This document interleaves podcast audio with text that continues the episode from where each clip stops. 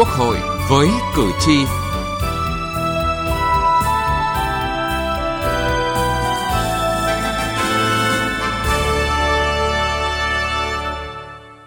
Thưa quý vị và các bạn, trong những năm gần đây, để đáp ứng nhu cầu ngày một tăng về phát triển cơ sở hạ tầng,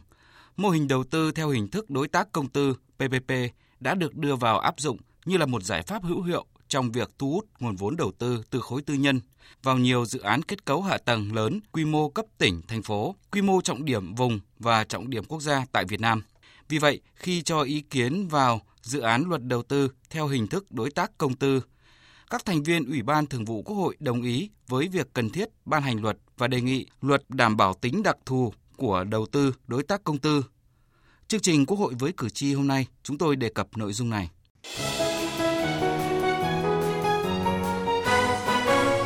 Cử tri lên tiếng. Thưa quý vị và các bạn, thời gian qua tại nhiều trạm thu phí của các dự án giao thông đầu tư theo hình thức BOT đã gặp sự phản ứng bức xúc của người dân. Ông Hoàng Sơn, một tài xế lái xe tải tuyến Bắc Nam ở thành phố Biên Hòa, tỉnh Đồng Nai cho rằng nhất thiết phải có sự minh bạch trong thu phí BOT, bởi việc thu phí là chính đáng vì nhà đầu tư phải bỏ ra nhiều tiền để làm dự án và những tài xế như ông luôn sẵn sàng trả tiền để sử dụng dịch vụ, nhưng điều đó không có nghĩa là nhà đầu tư có quyền mập mờ mà phải công khai, làm đúng theo quy định của pháp luật. Tụi tôi sẽ sẵn sàng trả tiền phí nhưng nó phải minh bạch à, số lượng thu là một ngày bao nhiêu thì thời hạn là bao nhiêu. Đó còn bây giờ là nó nó rất mập mờ. À, không biết được là mình à, mình phải phải trả đến bao giờ. Thì về yêu cầu phải có một cái sự rõ ràng minh bạch để mà làm đúng theo uh, quy định của pháp luật. Với những bức xúc về trạm thu phí BOT km 17 100 đường Hòa Lạc, Hòa Bình, ông Nguyễn Anh Quân, người dân xã Yên Quang, huyện Hòa Lạc, tỉnh Hòa Bình cho rằng trước khi trạm thu phí đi vào hoạt động, người dân chưa nhận được thông báo nào của chính quyền và chủ đầu tư. Tức là trước cái chuẩn bị thu phí thì là có một xe đi tuyên truyền là chế thu phí vào ngày mùng 3 tháng 5. Có vậy thôi. Thế còn thực tế thì để mà họp bàn dân thì là chúng tôi không được họp, không có triển khai là họp là được miễn giảm như thế nào là chúng tôi không nắm bắt được. Tôi chỉ đi đến đây là là tự nhiên là thấy thu phí thế thôi còn lại thực tế thì chúng tôi là là cũng không được họp không không nắm bắt được cái theo ông Vũ Hoàng Kiên ở quận Thủ Đức, thành phố Hồ Chí Minh, việc quản lý giám sát các trạm thu phí BOT của các cơ quan chức năng còn lỏng lẻo, xảy ra tình trạng nhập nhằng tại các trạm BOT, dẫn đến kẽ hở để tiêu cực trục lợi. Tôi nghi ngờ về tính minh bạch của những trạm thu phí, không chỉ có VEC mà còn ở những trạm thu phí khác, ờ, như việc thu phí tự động là một cách giám sát hiệu quả các nhưng ờ, vẫn thấy lần nữa chưa làm, mặc dù nhà nước đã yêu cầu phải làm từ năm ngoái. Với công nghệ hiện nay thì việc thu phí là không quá khó, mà cứ chậm trễ như vậy, rõ ràng là có vấn đề trên thực tế, thời gian qua, trong điều kiện vốn ngân sách nhà nước còn hạn hẹp, để phát triển hệ thống cơ sở hạ tầng và dịch vụ công, nhiều dự án đã được thu hút đầu tư theo hình thức đối tác công tư. Trong đó, giao thông vận tải là lĩnh vực có rất nhiều dự án được đầu tư theo hình thức BOT. Tuy vậy, quá trình triển khai đầu tư theo hình thức đối tác công tư còn nhiều hạn chế vướng mắc, xảy ra tham nhũng, lãng phí, khiếu nại, khiếu kiện – Nhìn từ những hạn chế bất cập về trạm thu phí BOT Cai Lậy tỉnh Tiền Giang, tiến sĩ chuyên gia kinh tế Lê Đăng Doanh cho rằng vừa rồi ở Cai Lậy làm bài học chung cho tất cả, chúng ta cần phải xem xét và các cái lỗ hổng và những ai chịu trách nhiệm về cái lỗ hổng này phải xem xét trách nhiệm. Có trách nhiệm hành chính thì phải xử lý hành chính, hình sự thì phải xử lý về hình sự chứ không thể nào mà để bỏ qua được. Theo tôi phải đưa ra xem xét quy hoạch lại, phải xem xét lại từng điểm một điểm thu phí đó có hợp lý không? Thu phí đến bao giờ? Thu như thế nào? Tôi đề nghị là cái này cần phải làm sớm, cần phải có cái sự giám sát của Quốc hội. Theo tiến sĩ Nguyễn Thanh Nguyên, giảng viên khoa sau đại học Đại học Mở Thành phố Hồ Chí Minh, cần sớm hoàn thiện khung pháp lý để tạo động lực thúc đẩy hình thức đầu tư theo đối tác công tư. Giờ pháp luật phải điều chỉnh lại, đặng cho nó rõ. Bây giờ nó chưa rõ. Cái thứ hai phải làm tốt cái công tác vận động tuyên truyền để cho người dân hiểu, cho cán bộ hiểu và người ta đừng có sợ cái BBB nữa. Cái thứ ba nữa các cái chính sách đối với nhà đầu tư là phải có một chính sách thông thoáng hơn. Từ nghị trường đến cuộc sống. Thưa quý vị và các bạn, theo báo cáo của chính phủ, tính đến hết năm 2018, cả nước có 336 dự án theo hình thức đối tác công tư PPP đã ký hợp đồng. Trong đó, 140 dự án áp dụng loại hợp đồng BOT, 188 dự án áp dụng loại hợp đồng BT và 8 dự án áp dụng các loại hợp đồng khác. Thông qua đó, nền kinh tế huy động được hơn 1 triệu 609 nghìn tỷ đồng vào đầu tư phát triển kết cấu hạ tầng quốc gia. Bên cạnh những kết quả đạt được thì còn nhiều tồn tại hạn chế. Để khắc phục tồn tại và thúc đẩy thu hút đầu tư theo hình thức PPP, dự thảo luật đầu tư theo hình thức đối tác công tư có 11 chương với 102 điều. Trên cơ sở kế thừa Nghị định số 63 về đầu tư theo hình thức đối tác công tư và bổ sung một số chính sách mới, xây dựng khung pháp lý riêng biệt, kế thừa các quy định về PPP đã triển khai, xử lý các khác biệt vướng mắc, chẳng hạn để đảm bảo tính đặc thù của đầu tư PPP, tránh tình trạng vay mượn quy định của pháp luật khác trong quá trình áp dụng, đảm bảo mục tiêu ổn định lâu dài, dự thảo được thiết kế theo hướng lược bỏ các lĩnh vực không được triển khai đầu tư theo hình thức PPP. Về quy mô dự án, dự thảo luật quy định nguyên tắc ngưỡng tối thiểu thực hiện dự án đầu tư theo hình thức PPP theo từng lĩnh vực do chính phủ quy định nhưng không thấp hơn 200 tỷ đồng.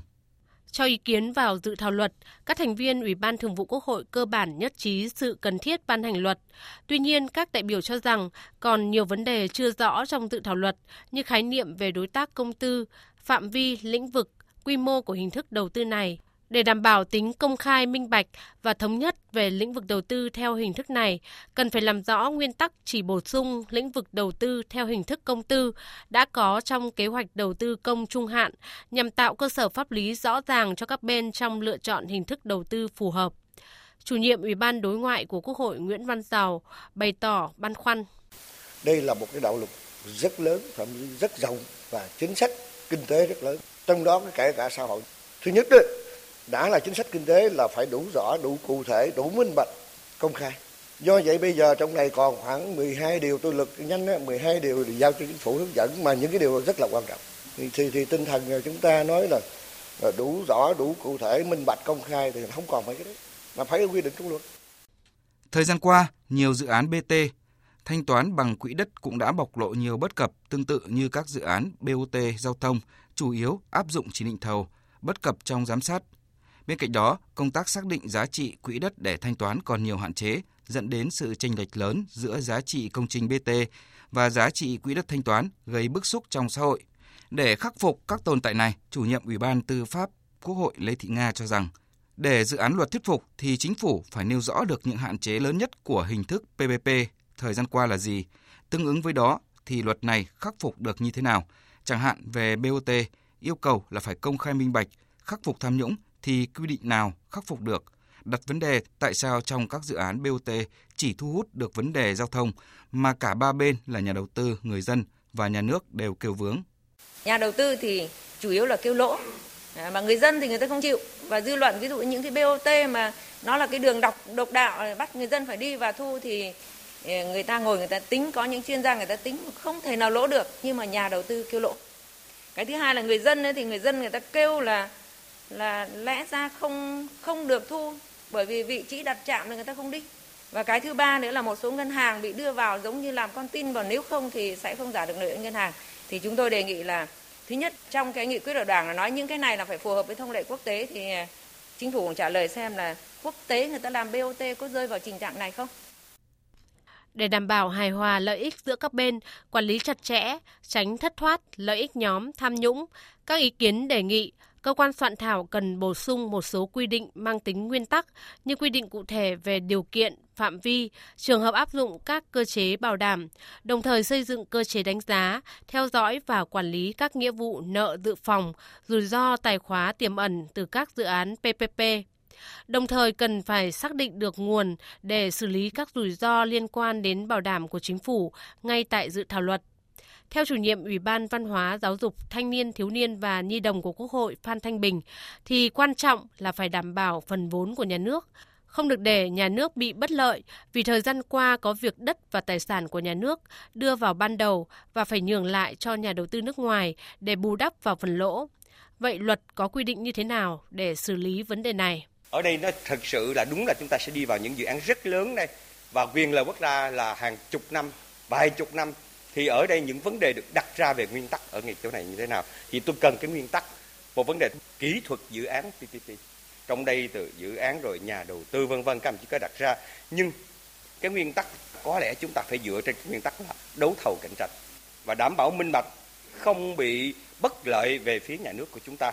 và phải đảm bảo được cái phần vốn của nhà nước. Để xử lý các rủi ro liên quan đến cơ chế chia sẻ rủi ro đối với các dự án PPP ngay tại dự thảo luật, các đại biểu đề nghị cơ quan soạn thảo cần nghiên cứu quy định cụ thể hơn về cơ chế chia sẻ rủi ro, cũng như quy định rõ hơn về cơ chế áp dụng đối với các dự án thuộc thẩm quyền quyết định chủ trương đầu tư của cơ quan nhà nước có thẩm quyền. Chủ tịch Quốc hội Nguyễn Thị Kim Ngân đề nghị làm rõ căn cứ mức tối thiểu của dự án PPP là 200 tỷ đồng. Đồng thời, đề nghị làm rõ sự cần thiết việc thành lập hội đồng dự án đầu tư theo hình thức đối tác công tư để đảm bảo tính khả thi, hiệu quả của dự án. Mà chúng ta cũng không quy định rõ cái hội đồng này thủ tục rồi thời gian thẩm định nó như thế nào thì nó sẽ phát sinh thêm cái phức tạp về thủ tục hành chính và nó tăng thêm cái thời gian và công sức có khi làm chậm cái dự án BBB mà đầu tư hợp tác công tư nó đã bị đình trệ như thế rồi bây giờ lại thêm những cái thủ tục phiền hà thời gian công sức ở đâu trong khi các cơ quan quản lý nhà nước ai cũng có chức năng hết rồi Đại biểu Nguyễn Văn Phúc, nguyên phó chủ nhiệm Ủy ban Kinh tế của Quốc hội đề nghị làm rõ bản chất đầu tư của tư nhân và đầu tư công. Quy trình, nhất là quy trình quyết định chủ trương đầu tư, rồi thủ tục thẩm định. Nếu mà hoàn toàn đầu tư công thì lại là theo luật đầu tư công. Nhưng mà nếu mà nó là quan điểm là đầu tư của tư nhân thì nó phải theo cái luật đầu tư. Đấy, thế bây giờ nó kết hợp giữa công tư thì một cái quy trình ở đây nó phải khác. Anh mà áp đặt hoàn toàn cái quy trình với đầu tư công vào đấy thì tư nhân người ta không vào. Bởi vì vốn người ta chủ yếu vốn người ta. Và có những dự án hoàn toàn vốn người ta trừ cái giải phóng mặt bằng.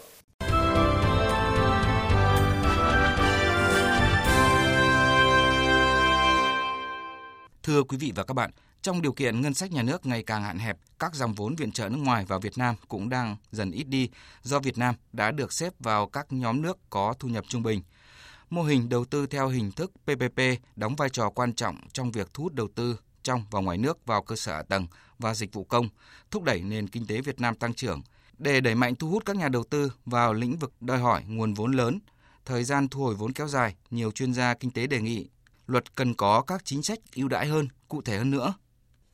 theo ông Trần Tiến Quân, Tổng thư ký Hiệp hội Bệnh viện Tư nhân Việt Nam, đã đến lúc Thay vì nói về vai trò tách bạch hay cạnh tranh của khu vực kinh tế tư nhân với kinh tế nhà nước một cách cực đoan, chúng ta cần nói nhiều hơn đến quan hệ đối tác công tư, hiệu quả và bền vững. Đây là cơ chế mới để cộng sinh hài hòa giữa khu vực kinh tế tư nhân và nhà nước, để tư nhân chung tay với nhà nước trong việc phát triển các cơ sở hạ tầng của nền kinh tế, cũng như tăng cường sự tham gia của tư nhân trong lĩnh vực như cung ứng dịch vụ công, đề nghị cần có chính sách đầu tư PPP cho lĩnh vực y tế. Ông Trần Tiến Quân nói.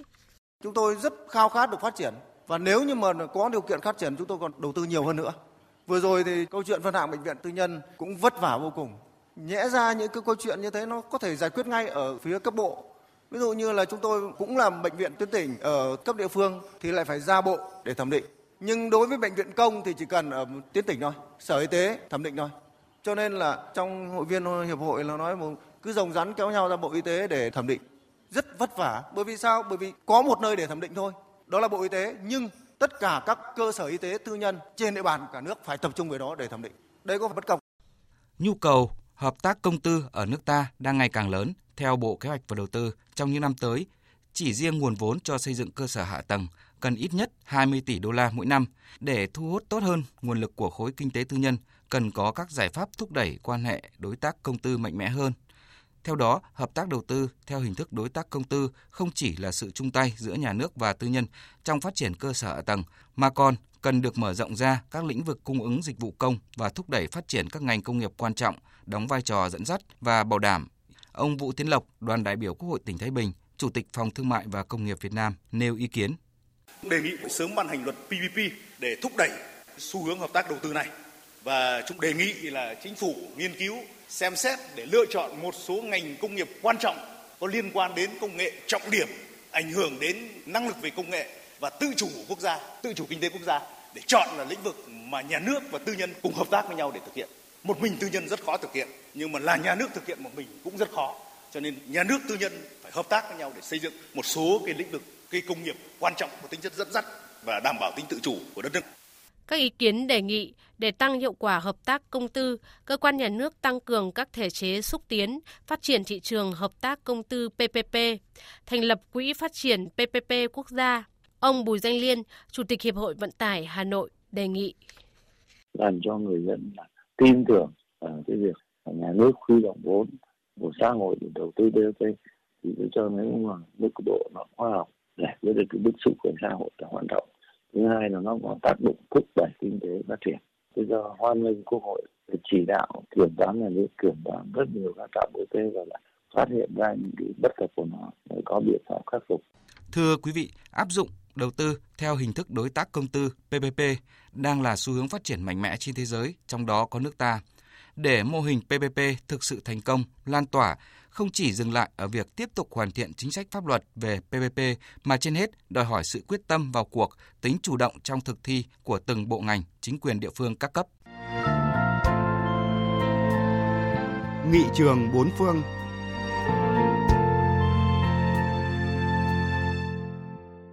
Thưa quý vị và các bạn,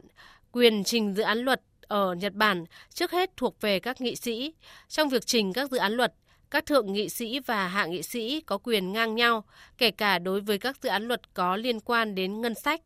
Bài quy trình lập pháp ở Nhật Bản của Lê Anh đề cập nội dung này. Để có thể trình dự án luật ra Hạ viện, các nghị sĩ Nhật Bản cần phải có sự ủng hộ của trên 20 nghị sĩ khác. Trong trường hợp là các dự án luật có liên quan đến ngân sách, thì số lượng hạ nghị sĩ ủng hộ cần thiết là trên 50 hạ nghị sĩ. Con số tương ứng ở Thượng viện là 10 thượng nghị sĩ đối với dự án luật bình thường và 20 thượng nghị sĩ đối với các dự án luật có liên quan đến ngân sách. Để trình dự án luật, nghị sĩ có ý tưởng phải dự thảo một bản giải trình chỉ ra những luận điểm cơ bản của dự án luật để trình lên chủ tịch của viện mà mình là thành viên. Yêu cầu này được đưa ra để bảo đảm rằng các nghị sĩ có thể hiểu một cách sâu sắc lý do ẩn sau bản dự thảo của dự án luật.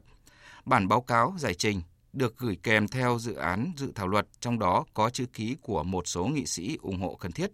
Trong trường hợp nội dung của dự án luật yêu cầu có các khoản ngân sách, thì ngoài những tài liệu cần thiết,